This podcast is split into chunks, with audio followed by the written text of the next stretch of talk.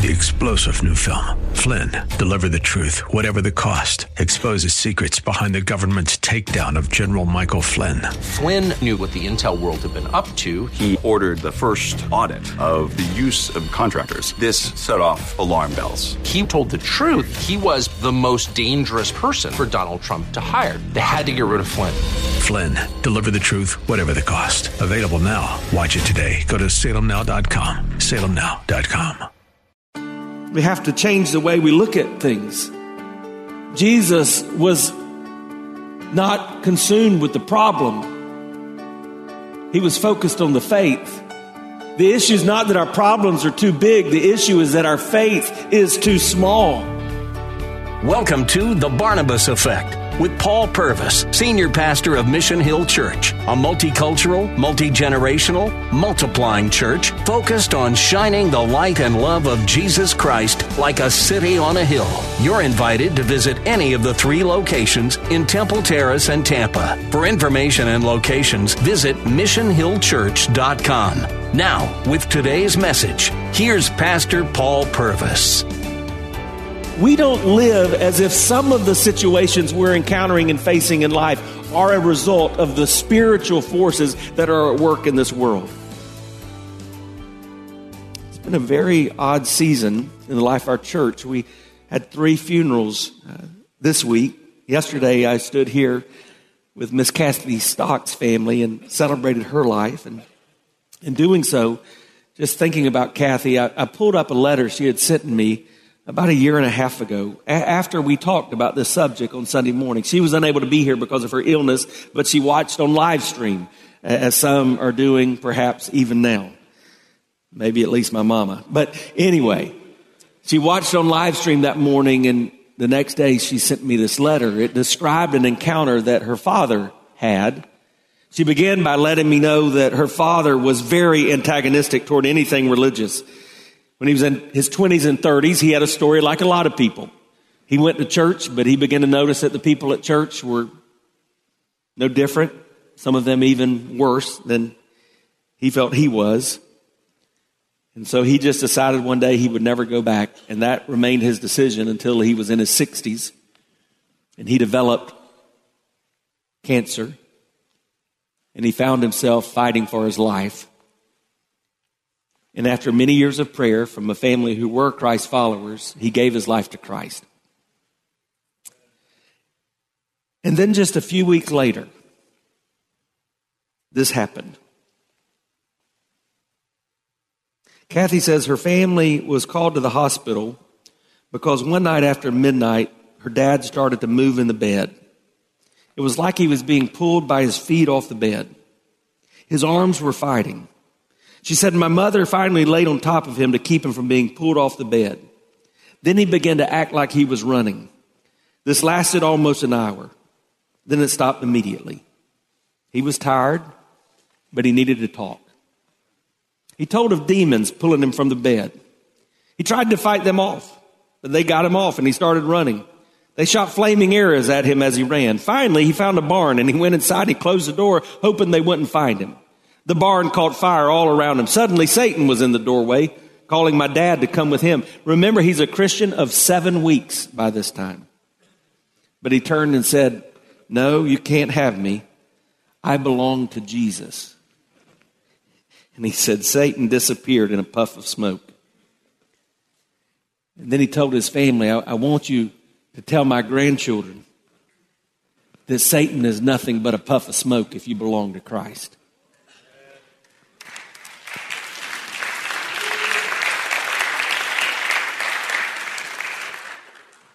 I, I, I read, read that story to you just to tell you I don't know your life experience, but I can't read scripture without acknowledging that there is spiritual battle that goes on in this realm.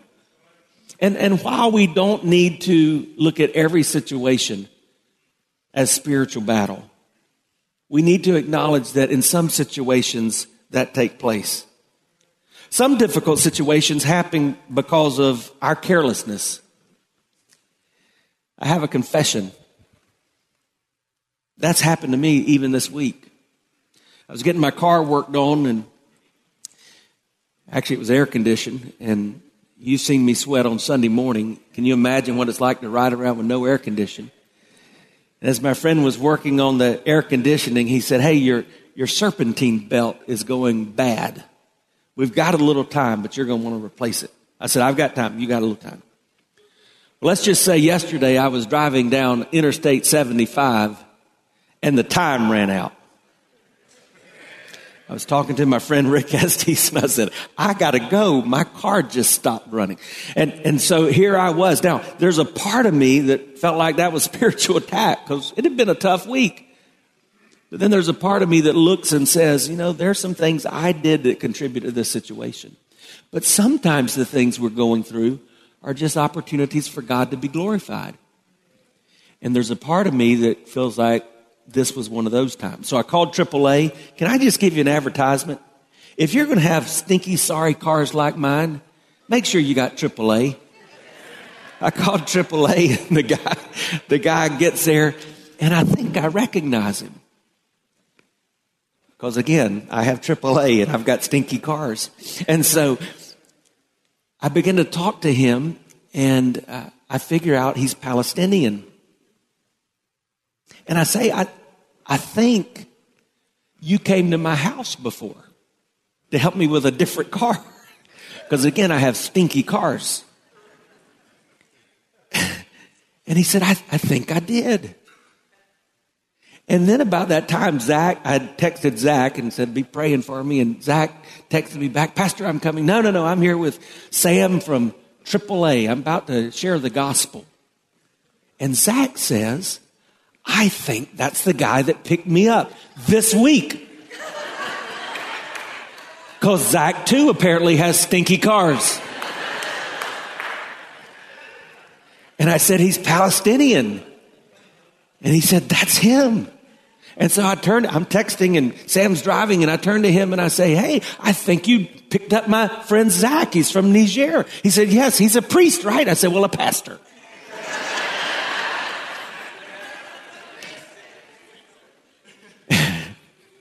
And I said, Hey, man, that's three strikes.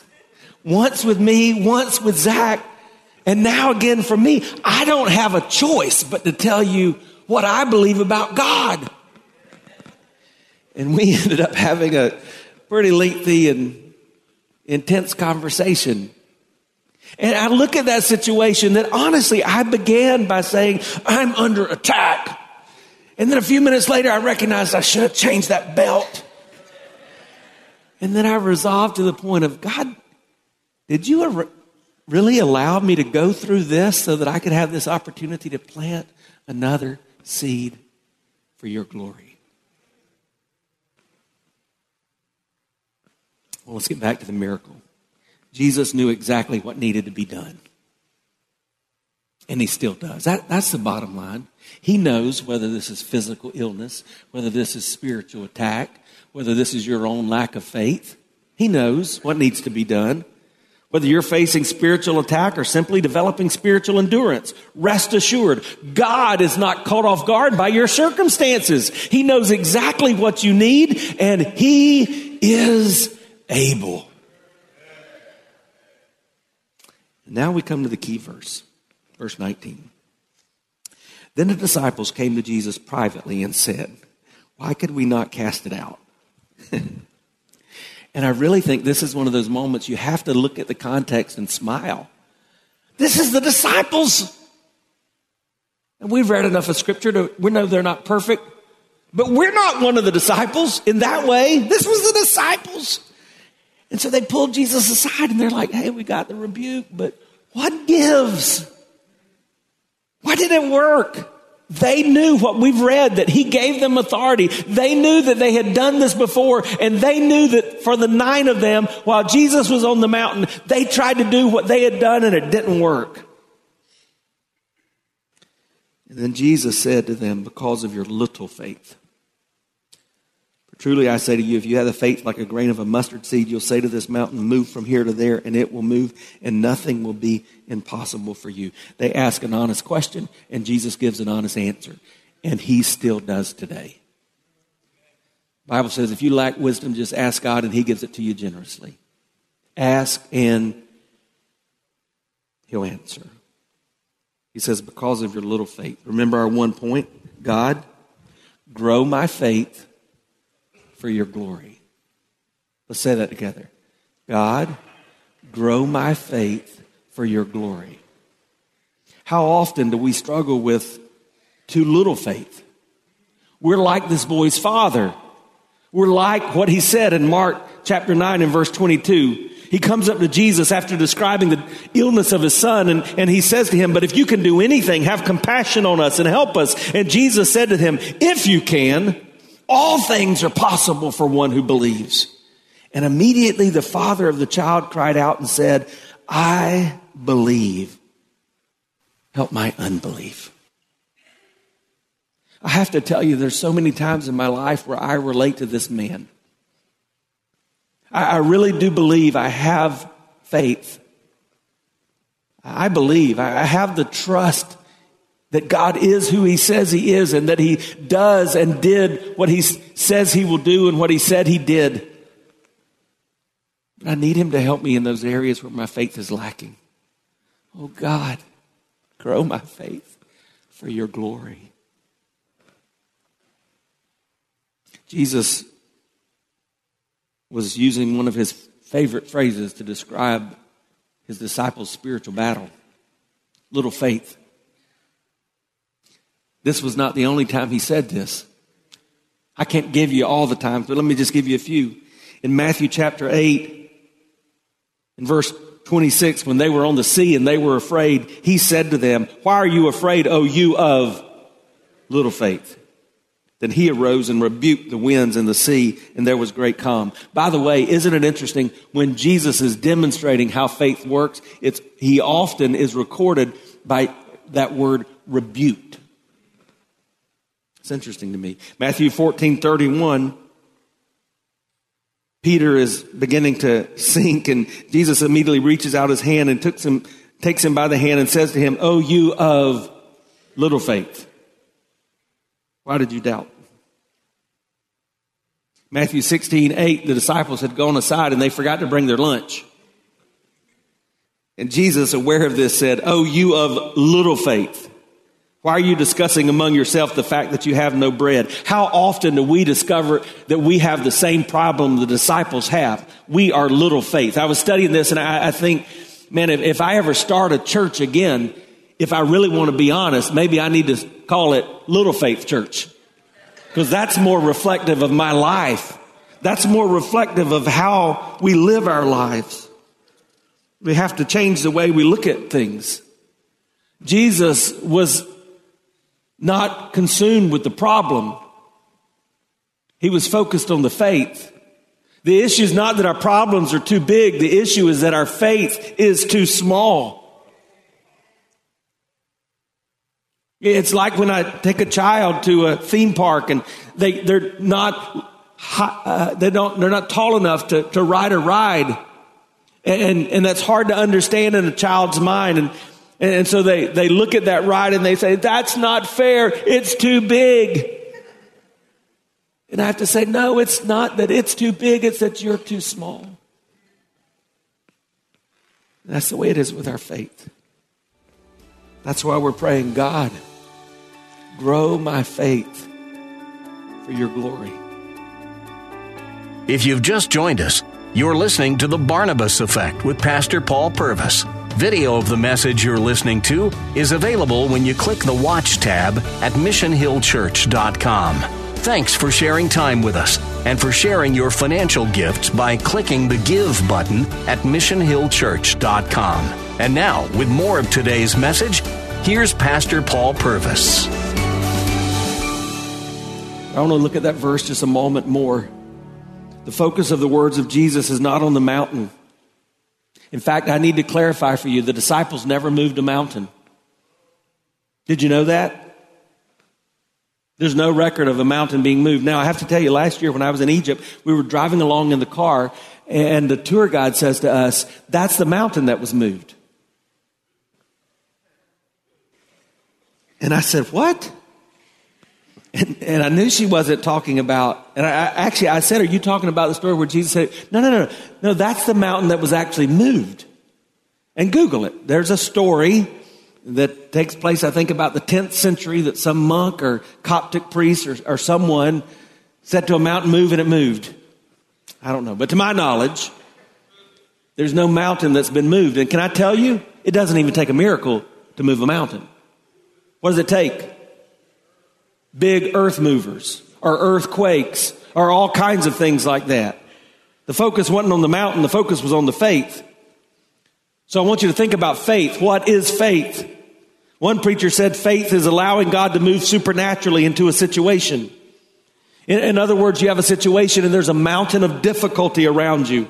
And you get out of the way and permit God to move and work in that situation supernaturally. And that mountain is removed.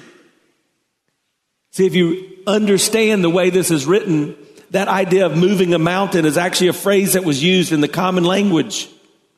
And so teachers would use that to describe just various obstacles and difficulties in life. And so we all have mountains that need to be moved. We've already established that. Another pastor described faith this way. Faith is a vision of what God can do through you and trusting Him to do it. Faith is a vision of what God can do through you and then trusting Him to do it. Someone else simply said faith is believing in God.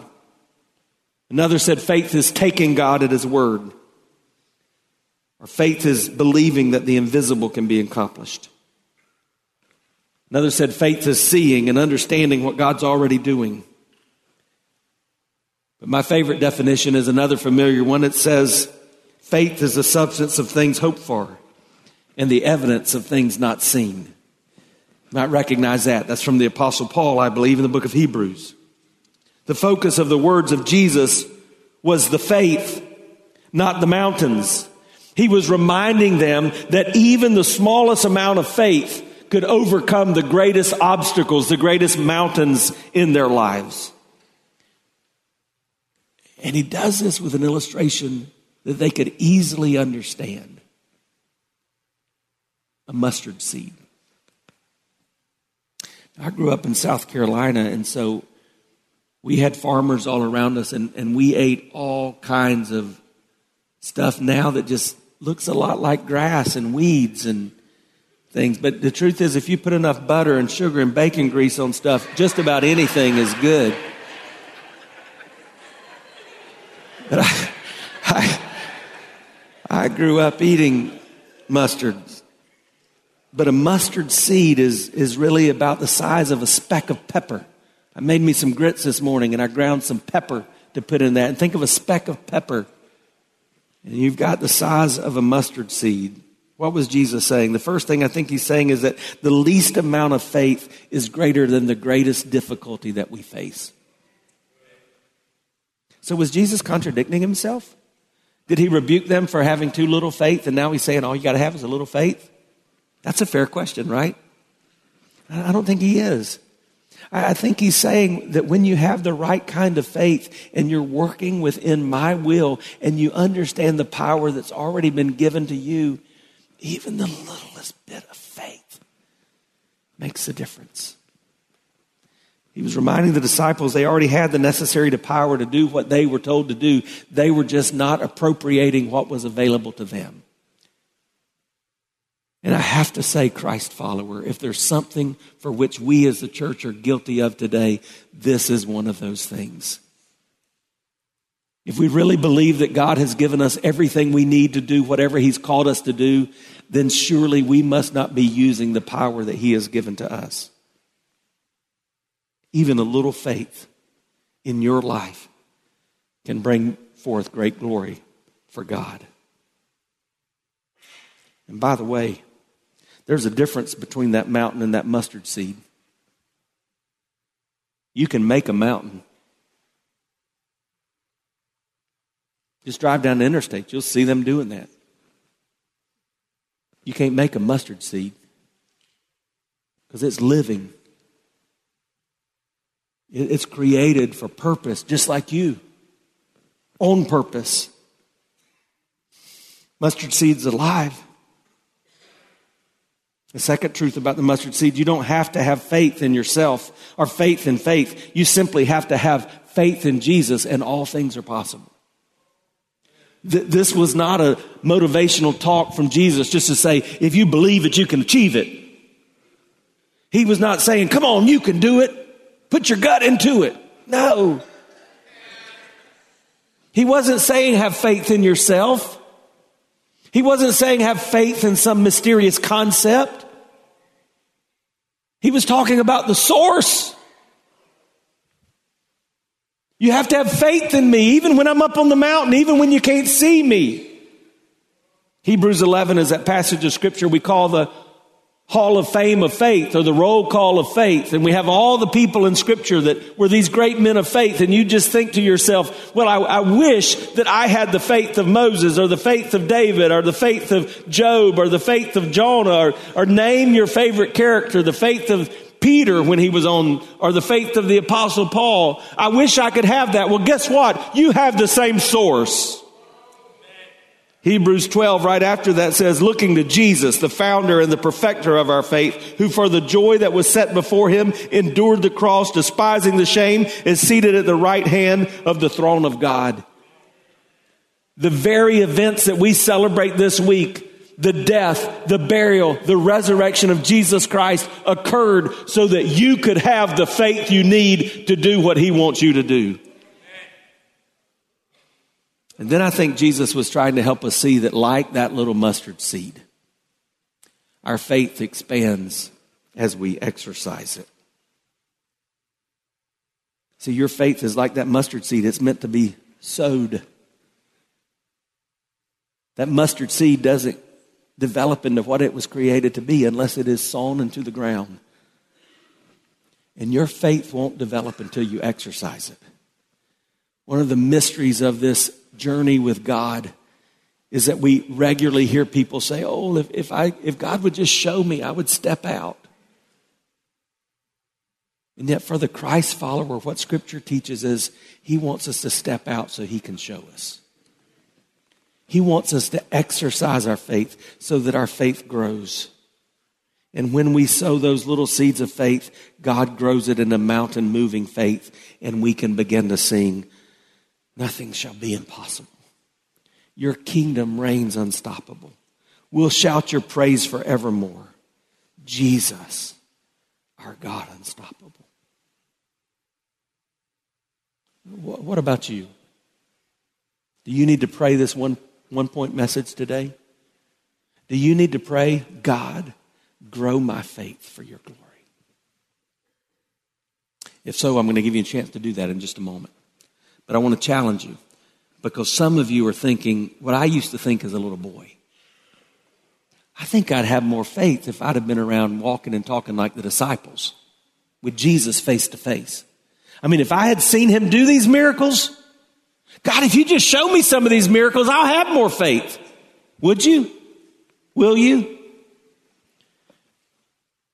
John chapter 12 describes what we celebrate around the world today as Palm Sunday, the triumphal entry of Jesus. And in verse 36 of that chapter, it says, When Jesus had said these things, he departed and hid himself from them.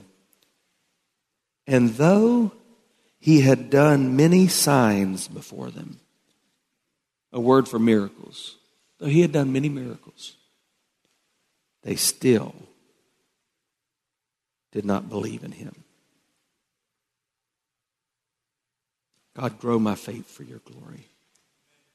Maybe you need to be like that lady that touched the hem of her garment, hem of his garment, and, and she said, she didn't have a lot of faith, but if I could just touch the hem of his garment, I'll be healed. Maybe you're like that father that says, I believe, help my unbelief. What is it you need to believe God for? Where does that faith need to be exercised in your life? Is it a relationship? Is it a healing miracle? Is it provision? Is it spiritual battle and victory? Exercise that faith. And even today, pray this God, grow my faith.